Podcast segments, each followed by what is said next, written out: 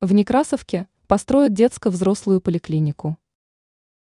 В различных районах города по-прежнему возникают новые больницы, поликлиники.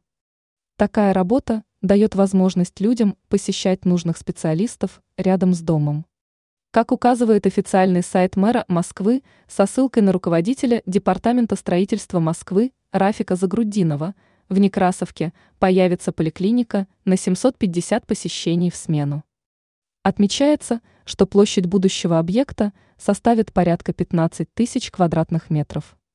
Кроме того, поликлиника включит в себя отделение для детей и взрослых. У каждого из них будет свой вход. Загруддинов отметил, что в поликлинике также появятся травматологические пункты, женская консультация и отделение стоматологии для детей. Отмечается, что облицовка фасадов будет выполняться с использованием панелей из экологичного материала. Кроме того, специалисты уделят внимание навигации. Они сделают ее более удобной.